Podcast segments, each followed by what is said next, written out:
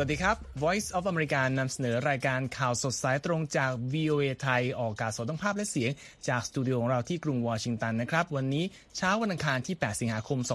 2566 ตามเวลาในประเทศไทย มีผมนพรัชชัยเฉลิมมงคล และคุณนิติการกำลังวันร่วมกันนำเสนอรายการครับสำหรับหัวข้อข่าวที่น่าสนใจในวันนี้เชฟคนดังลูกชายดาราสเปน ถูกจับที่เกาะพังงานในคดีฆ่าหันศพ โปรดเกล้าโปรดกระหม่อมฮุนมาเนตตำแหน่งนายก สืบอำนาจกว่า 4 ทศวรรษจากพ่อ รัสเซียเดินหน้า ยิงใส่ยูเครน ขณะที่สายลับมอสโกพยายามลอบสังหารโวโลดีเมียร์เซเลนสกี้ และแฮกเกอร์เกาหลีเหนือ ลอบเจาะล้วงคอมพิวเตอร์บริษัทขีปนาวุธรัสเซีย ส่วนเสริมข่าววันนี้ครับ ทรัมป์วิจารณ์กรุงวอชิงตัน ร้องเปลี่ยนตัวผู้พิพากษา หลังคดีพลิกผลเลือกตั้ง และนักข่าวและภาวะ PTSD คือผลกระทบจากสภาพแวดล้อมการทำงานเครียดหนักอย่างไร ติดตามทั้งหมดนี้และหลายประเด็นได้ในข่าวสดสายตรงจาก VOA ไทยกรุงวอชิงตันครับ ครับมาที่ประเด็นแรกจากประเทศไทยเลยนะครับคุณนิติการ ค่ะ เป็นเหตุสะเทือนขวัญที่เกิดขึ้นที่เกาะพังงันนะคะ โดยแดเนียลซานโชบรองชาว บุตรชายของดาราดังชาวสเปนโรดัลโฟซานโชอากิเร่นะคะถูกจับกลุ่มที่ประเทศไทยในคดีที่เกี่ยวข้องกับการเสียชีวิตของศัลยแพทย์ชาวโคลัมเบียที่เกาะพะงันจากการเปิดเผยของตำรวจไทยต่อรอยเตอร์นะคะแดเนียลซานโชวัย 29 ปีถูกนำตัวขึ้นศาลเมื่อวันจันทร์ค่ะเพื่อขอคำสั่งให้ควบคุมตัวเขาต่อไป ระหว่างการสืบสวนคดีนี้นะคะหลังจากที่ถูกควบคุมตัวไปทำแผนประกอบคำรับสารภาพการสังหารเอ็ดวินอาริเอตาอาเตียกาศัลยแพทย์ชาวโคลัมเบียวัย 44 ปี ซึ่งเป็นคนรักของเขานะคะโดยซานโชถูกตั้งข้อหาฆ่าคนตายโดยไตร่ตรองไว้ก่อนโดยปกปิดการฆาตกรรมและแยกชิ้นส่วนผู้ตายเพื่อปกปิดสาเหตุการเสียชีวิต ตามการเปิดเผยของตำรวจเจ้าของคดีนะคะ รอยเตอร์รายงานด้วยว่าแดเนียลซานโชเป็นบุตรชายของโรดอลโฟซานโชอากิเร่ผู้แสดงในภาพยนตร์เรื่อง El Ministerio del Tiempo และดาราหญิงซิลเวียบรอนชาโลนะคะนอกจากนี้ตัวเขาเองก็ยังเป็นเชฟที่มีชื่อเสียงทาง YouTube ด้วยนะคะ เมื่อวันอาทิตย์ค่ะ ครอบครัวของซานโชนั้นออกแถลงการขอให้เคารพในความเป็นส่วนตัวของแดเนียลซานโชและสมาชิกครอบครัวทุกคนท่ามกลางช่วงเวลาที่อ่อนไหวและสับสนอย่างยิ่งนะคะ ซานโชถูกจับกลุ่มไม่นานหลังจากมีผู้พบถุงห่อศพที่สถานที่ทิ้งขยะบนเกาะพังงาน ซึ่งต่อมาเขารับสารภาพว่าเป็นผู้ลงมือนะคะด้วยการสืบสวนยังคงดำเนินต่อไป รวมทั้งการค้นหาชิ้นส่วนร่างกายส่วนที่เหลือของผู้เสียชีวิตด้วยค่ะ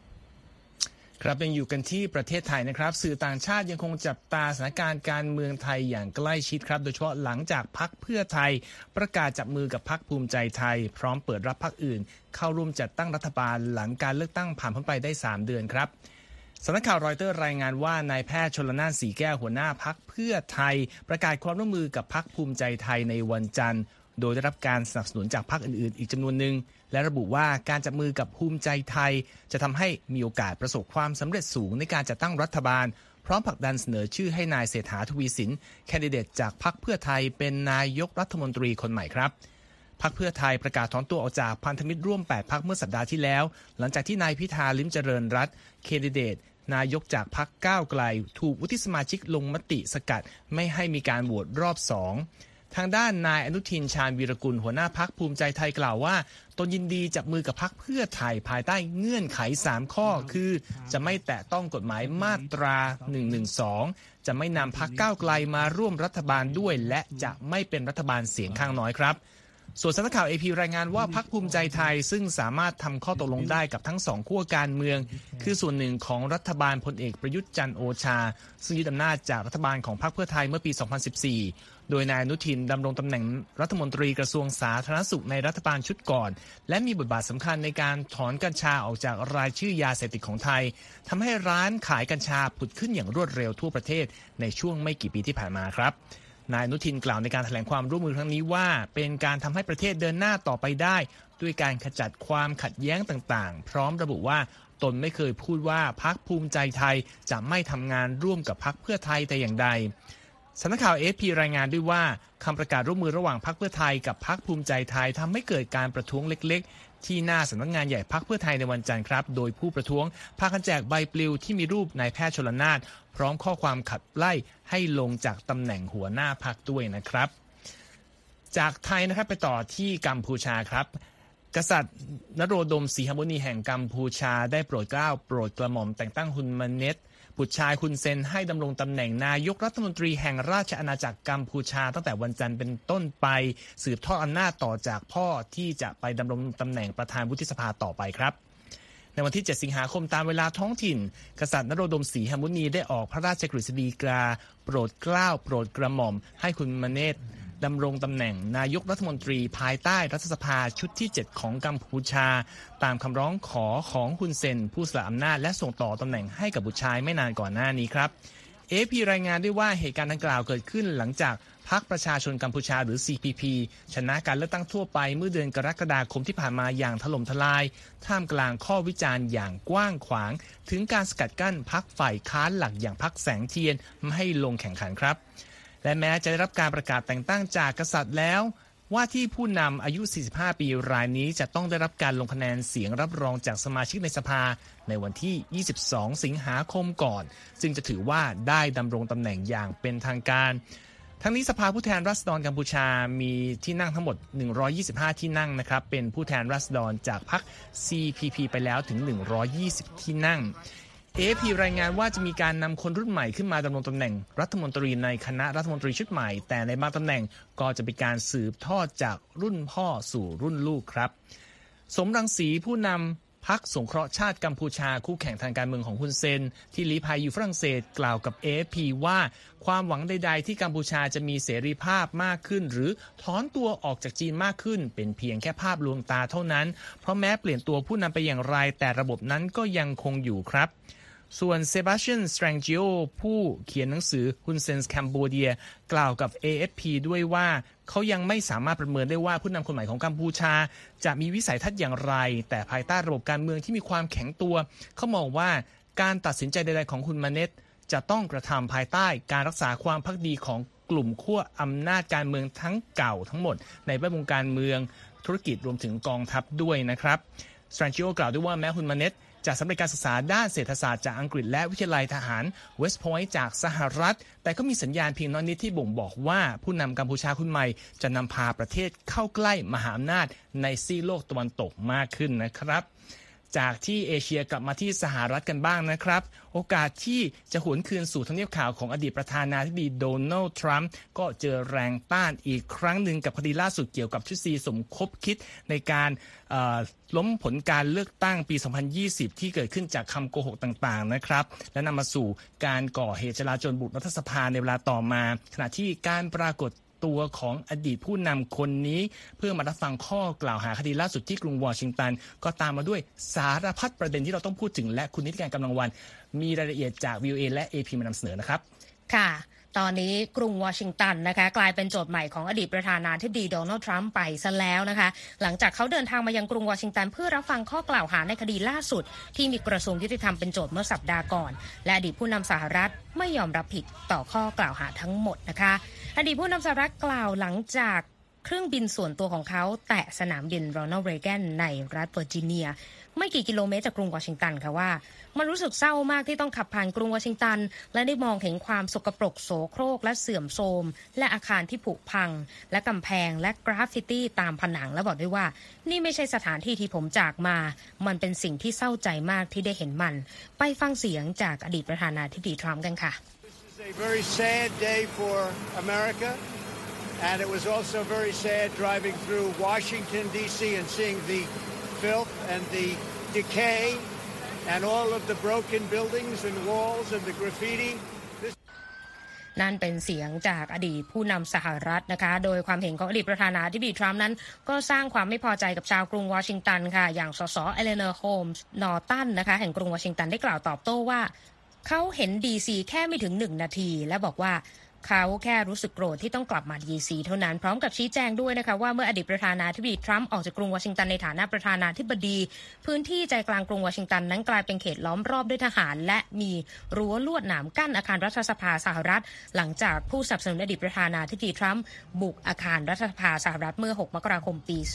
2021 นะคะ และในวันอาทิตย์ค่ะอดีตประธานาธิบดีทรัมป์ก็กลับมาโจมตีกรุงวอชิงตันอีกรอบนะคะ ผ่าน Truth Social ค่ะ โดยเรียกร้องให้ทางการนั้นเข้ามาจัดการดูแลเมืองหลวงของสหรัฐแห่งนี้ และเรียกกรุงวอชิงตันว่าโสโครก และเต็มไปด้วยอาชญากรรมที่สร้างความอับอายให้แก่ประเทศชาติ และว่าตนจะไม่ได้รับความเป็นธรรมในการพิจารณาคดีนี้นะคะ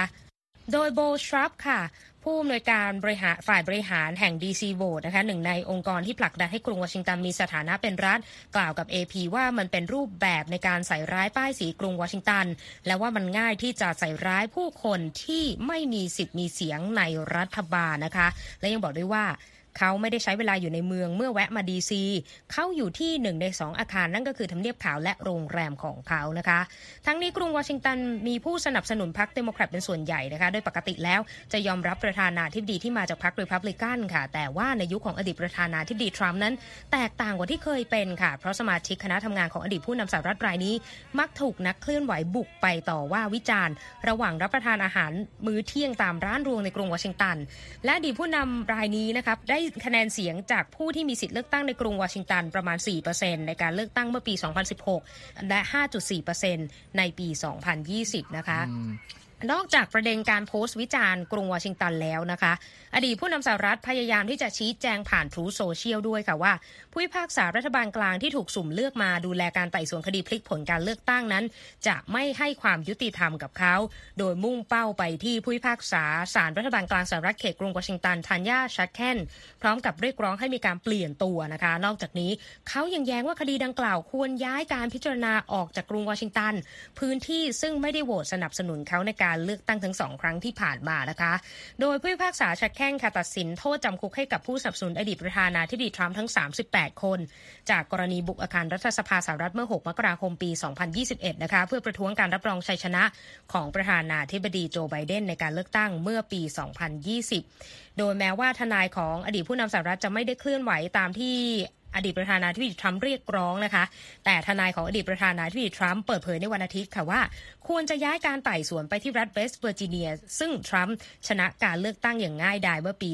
2020 นะคะ นี่ก็ถือว่าเป็นคดีที่ 3 ที่อดีตประธานาธิบดีทรัมป์ต้องเผชิญในรอบ 4 เดือนมานี้นะคะ คดีก่อนหน้านี้ก็มีคดีเก็บเอกสารลับโดยมิชอบ คดีปลอมแปลงบันทึกทางธุรกิจ แล้วก็มีคดีโจมตีอาคารรัฐสภาสหรัฐนะคะ แต่ว่าอดีตประธานาธิบดีทรัมป์นะคะอย่างที่ทราบกันก็ยังมีคะแนนนิยมนำห่างผู้ท้าชิง ภายในพรรครีพับลิกันรายอื่น ๆ นะคะ ซึ่งหนึ่งในนั้นที่ถูกจับตาก็คือผู้ว่าการรัฐฟลอริดารอนเดอร์ซันติสนะคะ ซึ่งเป็นหนึ่งในคู่แข่งของอดีตประธานาธิบดีทรัมป์ ออกมายอมรับเป็นครั้งแรกนะคะ ว่าอดีตประธานาธิบดีทรัมป์พ่ายแพ้การเลือกตั้งในปี 2020 หลังจากที่เขาพยายามตอบแบบคลุมเครือมาตลอดเกี่ยวกับประเด็นการเลือกตั้งนะคะ โดยเดอซันติสกล่าวระหว่างการให้สัมภาษณ์กับสถานีโทรทัศน์ NBC ว่า แน่นอนว่าเขาแพ้การเลือกตั้ง แล้วว่าโจไบเดนคือประธานาธิบดี ซึ่งถือว่าเป็นการเปลี่ยนท่าทีและตั้งคำถามเกี่ยวกับคำ คำพูดที่อดีตประธานาธิบดีทรัมป์และพันธมิตรกล่าวถึงในการเลือกตั้งเมื่อปี 2020 นะคะ และในการสัมภาษณ์กับ NBC ค่ะเดอร์ซันติสก็ระบุว่าพรรครีพับลิกันจะพ่ายแพ้การเลือกตั้งในปี 2024 หากยังใส่ใจแต่การเลือกตั้งครั้งก่อนรวมถึงปัญหาด้านคดีความของอดีตประธานาธิบดีโดนัลด์ทรัมป์และย้ำว่าหากการเลือกตั้งคือการลงคะแนนลงประชามติต่อนโยบายของประธานาธิบดีไบเดนและความล้มเหลวที่เกิดขึ้น และเราพยายามสะท้อนวิสัยทัศน์ต่ออนาคตประเทศรีพับลิกันก็จะชนะการเลือกตั้งประธานาธิบดีค่ะคุณนพรัตน์ครับก็เป็นประเด็นสรุปกรณีที่อดีตผู้นำสหรัฐกำลังเผชิญ แล้วก็จะเป็นการส่งทิศทางของการเลือกตั้งประธานาธิบดีสหรัฐที่จะขึ้นในปีหน้าว่าจะต้องเข้มข้นหรือดุเดือดอย่างไรนะครับ โดยเฉพาะจากฝั่งพรรครีพับลิกันนะครับ ขณะนี้ทุกท่านกำลังติดตามรายการข่าวสดสายตรงจากวิวเอไทยอยู่นะครับ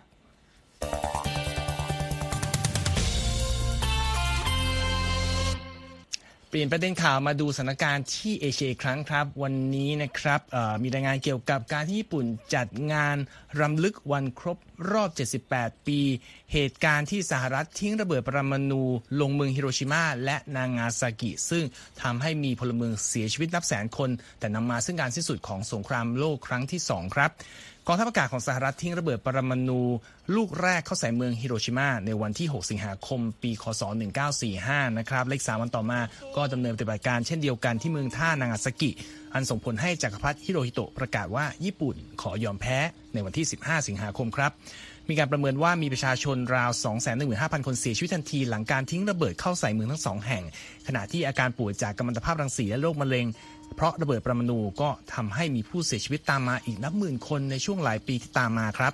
และแม้ญี่ปุ่นเขียนรัฐธรรมนูญขึ้นมาใหม่หลังเป็นฝ่ายพ่ายแพ้สงคราม ซึ่งมีเนื้อหาลดการตั้งกองกำลังติดอาวุธของตน การรับรู้ถึงภัยคุกคามจากจีนและเกาหลีเหนือที่เป็นประเทศเพื่อนบ้าน ก็ทำให้ญี่ปุ่นเริ่มพิจารณาการเปลี่ยนแปลงจุดยืนที่ว่า และเริ่มยกเครื่องกองกำลังป้องกันตนเองของประเทศอย่างมีนัยยะสำคัญนะครับ ตั้งแต่ปี 2014 ต้นมารัฐบาลของอดีตนายกรัฐมนตรีชินโซอาเบะได้เริ่มเพิ่มงบประมาณค่าใช้จ่ายด้านกลาโหมของประเทศ แล้วก็มีการตีความรัฐธรรมนูญใหม่ด้วย และกระบวนการที่ว่าก็เริ่มมีพลวัตที่ชัดเจนขึ้นในช่วงไม่กี่เดือนที่ผ่านมานะครับ โดยเอกสารด้านนโยบายที่รัฐบาลโตเกียวเผยแพร่ออกมาเมื่อเดือนธันวาคมของปีที่แล้วระบุว่า จะมีการเพิ่มงบประมาณกลาโหมของประเทศเป็น 2 เท่าภายในปี 2027 แล้วก็จะเร่งยกระดับความสามารถด้านการโจมตีฐานทัพของต่างชาติด้วยนะครับ ค่ะ ขยับกันไปที่สถานการณ์รัสเซียยูเครนกันต่อนะคะ เพราะว่าทางยูเครนรายงานเมื่อวันจันทร์นะคะว่ามีผู้เสียชีวิต 10 คน จากเหตุรัสเซียระดมยิงปืนใหญ่โจมตีนะคะ ขณะที่เจ้าหน้าที่ฝ่ายความมั่นคงของยูเครนก็เปิดเผยว่าสายลับของฝ่ายรัสเซียดำเนินแผนลอบสังหารประธานาธิบดีโวโลดิเมียร์เซเลนสกี้แต่ว่าไม่สำเร็จนะคะ โดยหน่วยงานความมั่นคงยูเครนเปิดเผยเมื่อวันจันทร์ค่ะเจ้าหน้าที่ได้จับกลุ่มสตรีชาวยูเครนรายหนึ่ง ที่เกี่ยวข้องกับแผนลอบสังหารประธานาธิบดีเซเลนสกี้ขณะเดินทางเยือนเมืองมิโคลาอีฟเมื่อสัปดาห์ที่แล้ว เจ้าหน้าที่รักษากฎหมายของยูเครนยืนยันว่าผู้ต้องสงสัยรายนี้ถูกรวบตัวได้แบบคาหนังคาเขา ในช่วงที่กำลังส่งมอบข้อมูลเกี่ยวกับจุดที่ผู้นำยูเครนจะไปเยือนให้กับฝ่ายรัสเซีย เพื่อให้มีการโจมตีทางอากาศและลอบสังหารตามรายงานของสถานีข่าว ABC นะคะ ทั้งนี้เจ้าหน้าที่ยูเครนรายงานด้วยค่ะว่าได้รับทราบข่าวแผนการลอบสังหารนี้ก่อนที่ประธานาธิบดีเซเลนสกี้จะเยือนมิโคลาอีฟและผู้นำกรุงเคียฟ ได้ดำเนินการด้านความปลอดภัยเพิ่มเติมระหว่างที่อยู่ในพื้นที่นะคะ ด้านผู้ว่าการเขตปกครองเคอร์ซอนค่ะอเล็กซานเดอร์โปรคูดินนะคะได้เปิดเผยผ่านแอปพลิเคชัน Telegram ว่ารัสเซียเริ่มการโจมตีด้วยปืนใหญ่ในช่วงเที่ยงคืนก่อนหน้านี้ ซึ่งดำเนินต่อเนื่องเป็นเวลาหลายชั่วโมง ขณะที่อันดรีเยอร์มักนะคะ หัวหน้าคณะเจ้าหน้าที่ประจำทำเนียบประธานาธิบดียูเครนได้บอกว่าการโจมตีของมอสโกเข้าใส่เขตปกครองคาร์คิฟนั้นทำให้มีผู้บาดเจ็บไม่ต่ำกว่า 3 คนด้วย ส่วนที่เมืองโปครอฟสก์นะคะ ซึ่งตั้งอยู่ในเขตปกครองโดเนตสก์ และที่เขตคูเปียนสก์และเขตปกครองคาร์คิฟ มีรายงานด้วยว่ารัสเซียยิงขีปนาวุธเข้าใส่จนทำให้มีประชาชนอย่างน้อย 7 คนเสียชีวิต และบาดเจ็บอีก 31 คนด้วยกันนะคะนอกจากนั้นค่ะรอยเตอร์ยังรายงานคำพูดของเยอร์มักด้วยนะคะว่าทหารยูเครน 22 คนที่เพิ่งเดินทางกลับถึงประเทศ ภายใต้การแลกเปลี่ยนตัวเชลยศึกในวันจันทร์ โดยในกลุ่มนี้มีเจ้าหน้าที่ทหารยศต่างๆ ที่ร่วมต่อสู้กับรัสเซียในจุดต่างๆ และมีบางคนได้รับบาดเจ็บด้วย ขณะที่กระทรวงกลาโหมอังกฤษค่ะให้ความเห็นเมื่อวันจันทร์ด้วยนะคะว่ากองทัพอากาศของรัสเซียยังคงเดินหน้าใช้ทรัพยากรมหาศาล เพื่อสนับสนุนปฏิบัติการภาคพื้นดินในยูเครน โดยไม่ได้นำมาซึ่งผลลัพธ์ของปฏิบัติการเลย และยังระบุด้วยว่าเครื่องบินรบทางยุทธวิธีของรัสเซียนั้นทำภารกิจถึงวันละกว่า 100 เที่ยวบินค่ะคุณนพรัตน์ครับแต่ถูกจำกัดอยู่ในอาณาเขตที่ยูเครนอาของยูเครนที่มอสโกควบคุมไว้เท่านั้น เนื่องจากภัยคุกคามจากระบบป้องกันทางอากาศของยูเครนนะคะ ขยับกันไปที่การประชุมเพื่อหารือการยุติสงครามในยูเครนที่ซาอุดิอาระเบียเป็นเจ้าภาพนะคะเมื่อสุดสัปดาห์ที่ผ่านมาทางเยอรมักนะคะ ก็เปิดเผยด้วยนะคะว่าการหารือที่เกิดขึ้นนั้น เหมือนการอัดเข้าใส่หน้ารัสเซียอย่างจัง เพราะว่าตัวแทน 42 ประเทศที่เข้าร่วม ตกลงที่จะนัดพูดคุยกันต่อไป ในระยะเวลาหนึ่งเดือนหรือว่าอีกเดือนครึ่งต่อจากนี้นะคะ แล้วก็บอกด้วยว่าประเทศที่เข้าร่วมประชุมนะคะ ก็สนับสนุนบูรณภาพอิสรภาพและบูรณภาพแห่งดินแดนของยูเครนอย่างเต็มที่ และมีการหารือเนื้อหาของแผนสันติภาพที่ฝั่งยูเครนเป็นผู้เสนอด้วยค่ะครับจากเรื่องของสถานการณ์ในยูเครนนะครับมาดูประเด็นที่เกี่ยวกับรัสเซียบ้าง เป็นเรื่องของกลุ่มแฮกเกอร์จากเกาหลีเหนือครับทำการลอบเจาะล้วงเครือข่ายคอมพิวเตอร์ของบริษัทขีปนาวุธรายใหญ่ของรัสเซีย เป็นเวลาอย่างน้อย 5 เดือนในปีที่แล้วตามรายงานของรอยเตอร์นะครับ โดยรายงานข่าวนี้ระบุด้วยว่าทีมนักจารกรรมทางไซเบอร์ ที่มีความเชื่อมโยงกับรัฐบาลเกาหลีเหนือ ซึ่งกลุ่มนักวิจัยเรียกว่า ScarCruft และ Lazarus ได้ลอบติดตั้งประตูลับดิจิทัล ในเครือข่ายคอมพิวเตอร์ของบริษัทผู้ออกแบบขีปนาวุธรายใหญ่ของรัสเซียที่ชื่อ NPO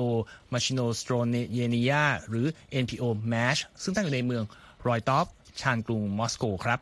รอยเตอร์ยังไม่สามารถยืนยันได้นะครับว่ามีข้อมูลใดบ้างที่ถูกเจาะล้วง หรือเล็ดลอดไประหว่างการจารกรรมทางไซเบอร์ดังกล่าวแต่ในช่วงหลายเดือนหลังจากที่เกิดเหตุการณ์นี้เกาหลีเหนือได้ประกาศความก้าวหน้าหลายอย่างในโครงการพัฒนาขีปนาวุธวิถีโค้งครับ คุณนิติการค่ะแม้ไม่ชัดเจนว่าเกี่ยวข้องกับการลอบล้วงเอ่อข้อมูลครั้งนี้หรือไม่ นักวิเคราะห์ชี้ว่าเหตุการณ์นี้คือตัวอย่างว่าประเทศที่ถูกโดดเดี่ยวอย่างเกาหลีเหนือก็สามารถทำทุกอย่างได้ เพื่อให้เข้าถึงเทคโนโลยีที่ต้องการ แม้แต่การลอบเจาะข้อมูลของมิตรประเทศอย่างรัสเซียนะครับ อย่างไรก็ตามครับ ทั้งบริษัท NPO Mash รวมทั้งสถานทูตรัสเซียในกรุงวอชิงตัน และทูตเกาหลีเหนือประจำสหประชาชาติต่าง ไม่ได้ตอบ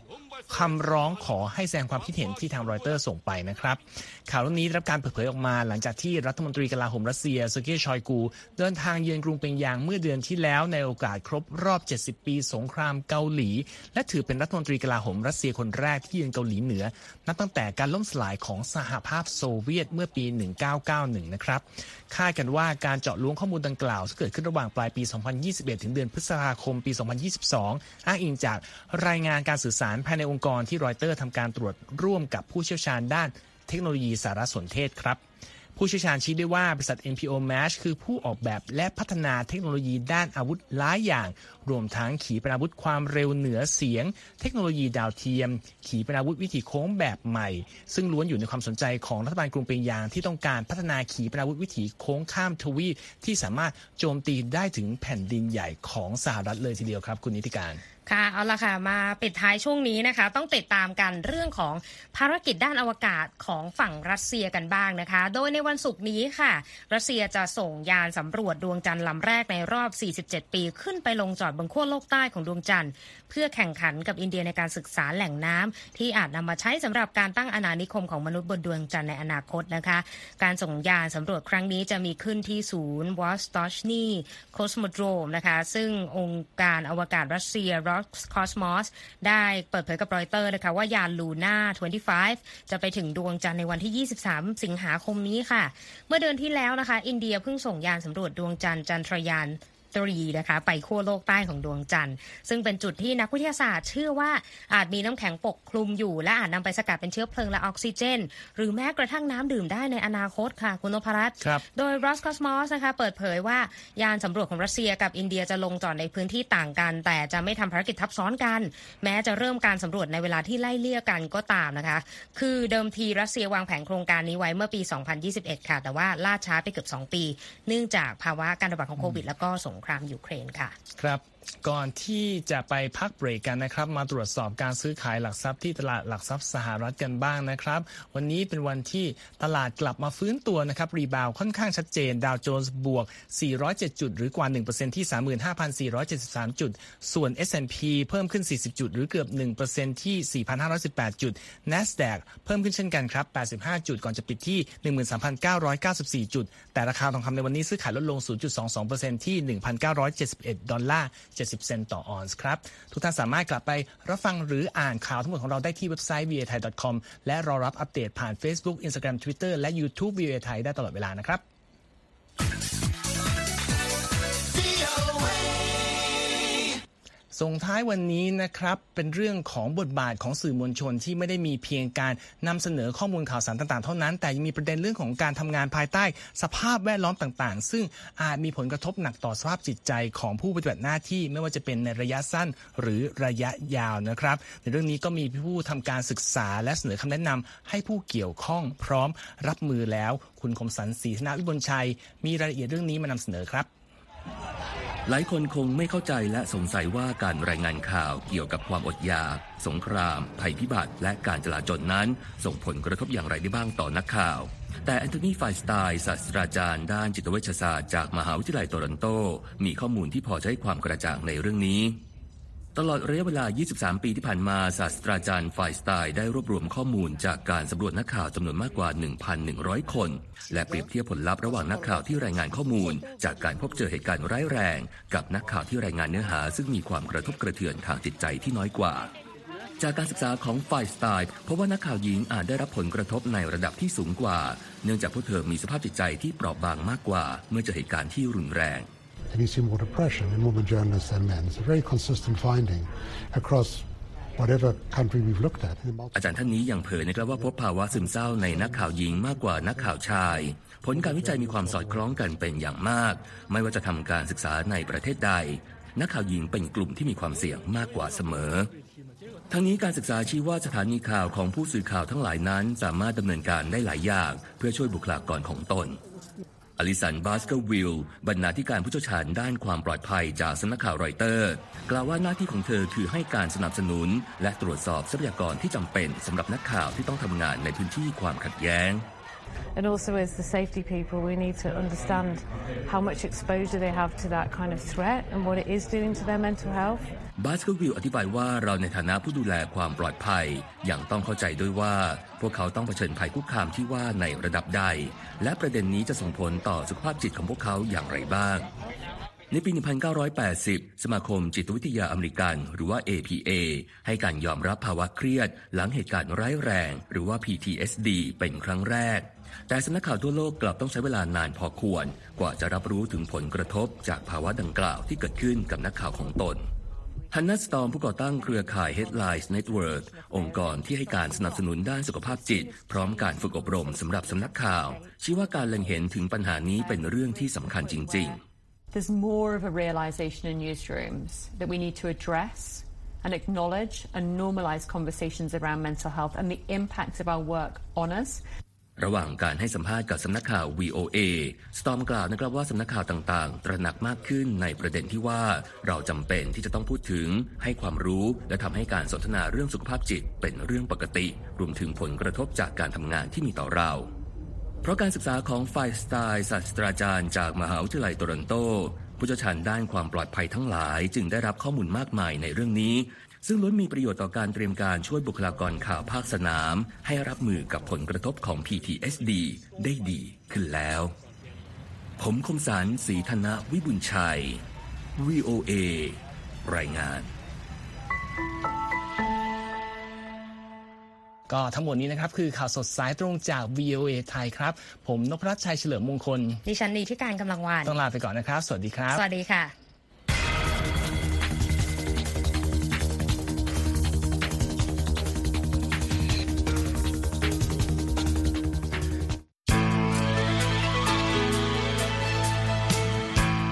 ครับและที่จบไปเป็นรายการจาก VOA ภาคภาษาไทย รายงานสดส่งตรงจากกรุงวอชิงตันประเทศสหรัฐ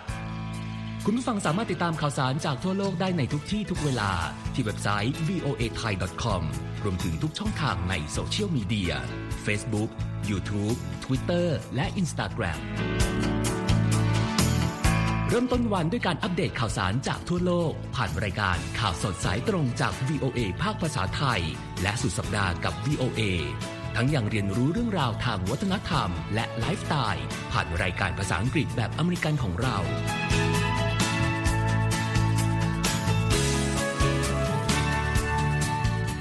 ติดตามความเคลื่อนไหวในประเทศสหรัฐ การเมืองอเมริกัน พร้อมเข้าใจที่มาที่ไปของเหตุการณ์สำคัญ รวมถึงข่าวต่างประเทศ จากแหล่งข่าวที่เชื่อถือได้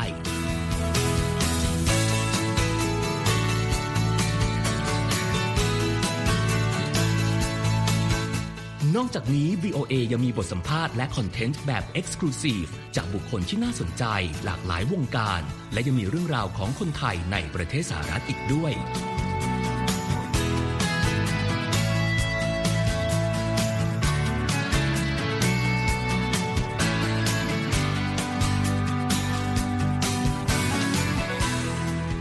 คุณนะครับที่ให้ VOA ไทยเป็นส่วนหนึ่งในการติดตามข่าวสารสาระและเกร็ดความรู้ของคุณ จากรายการต่างๆ ที่เรามุ่งมั่นนำเสนอ เพื่อความเที่ยงตรง ทันเหตุการณ์ และมีประโยชน์ในทุกๆวัน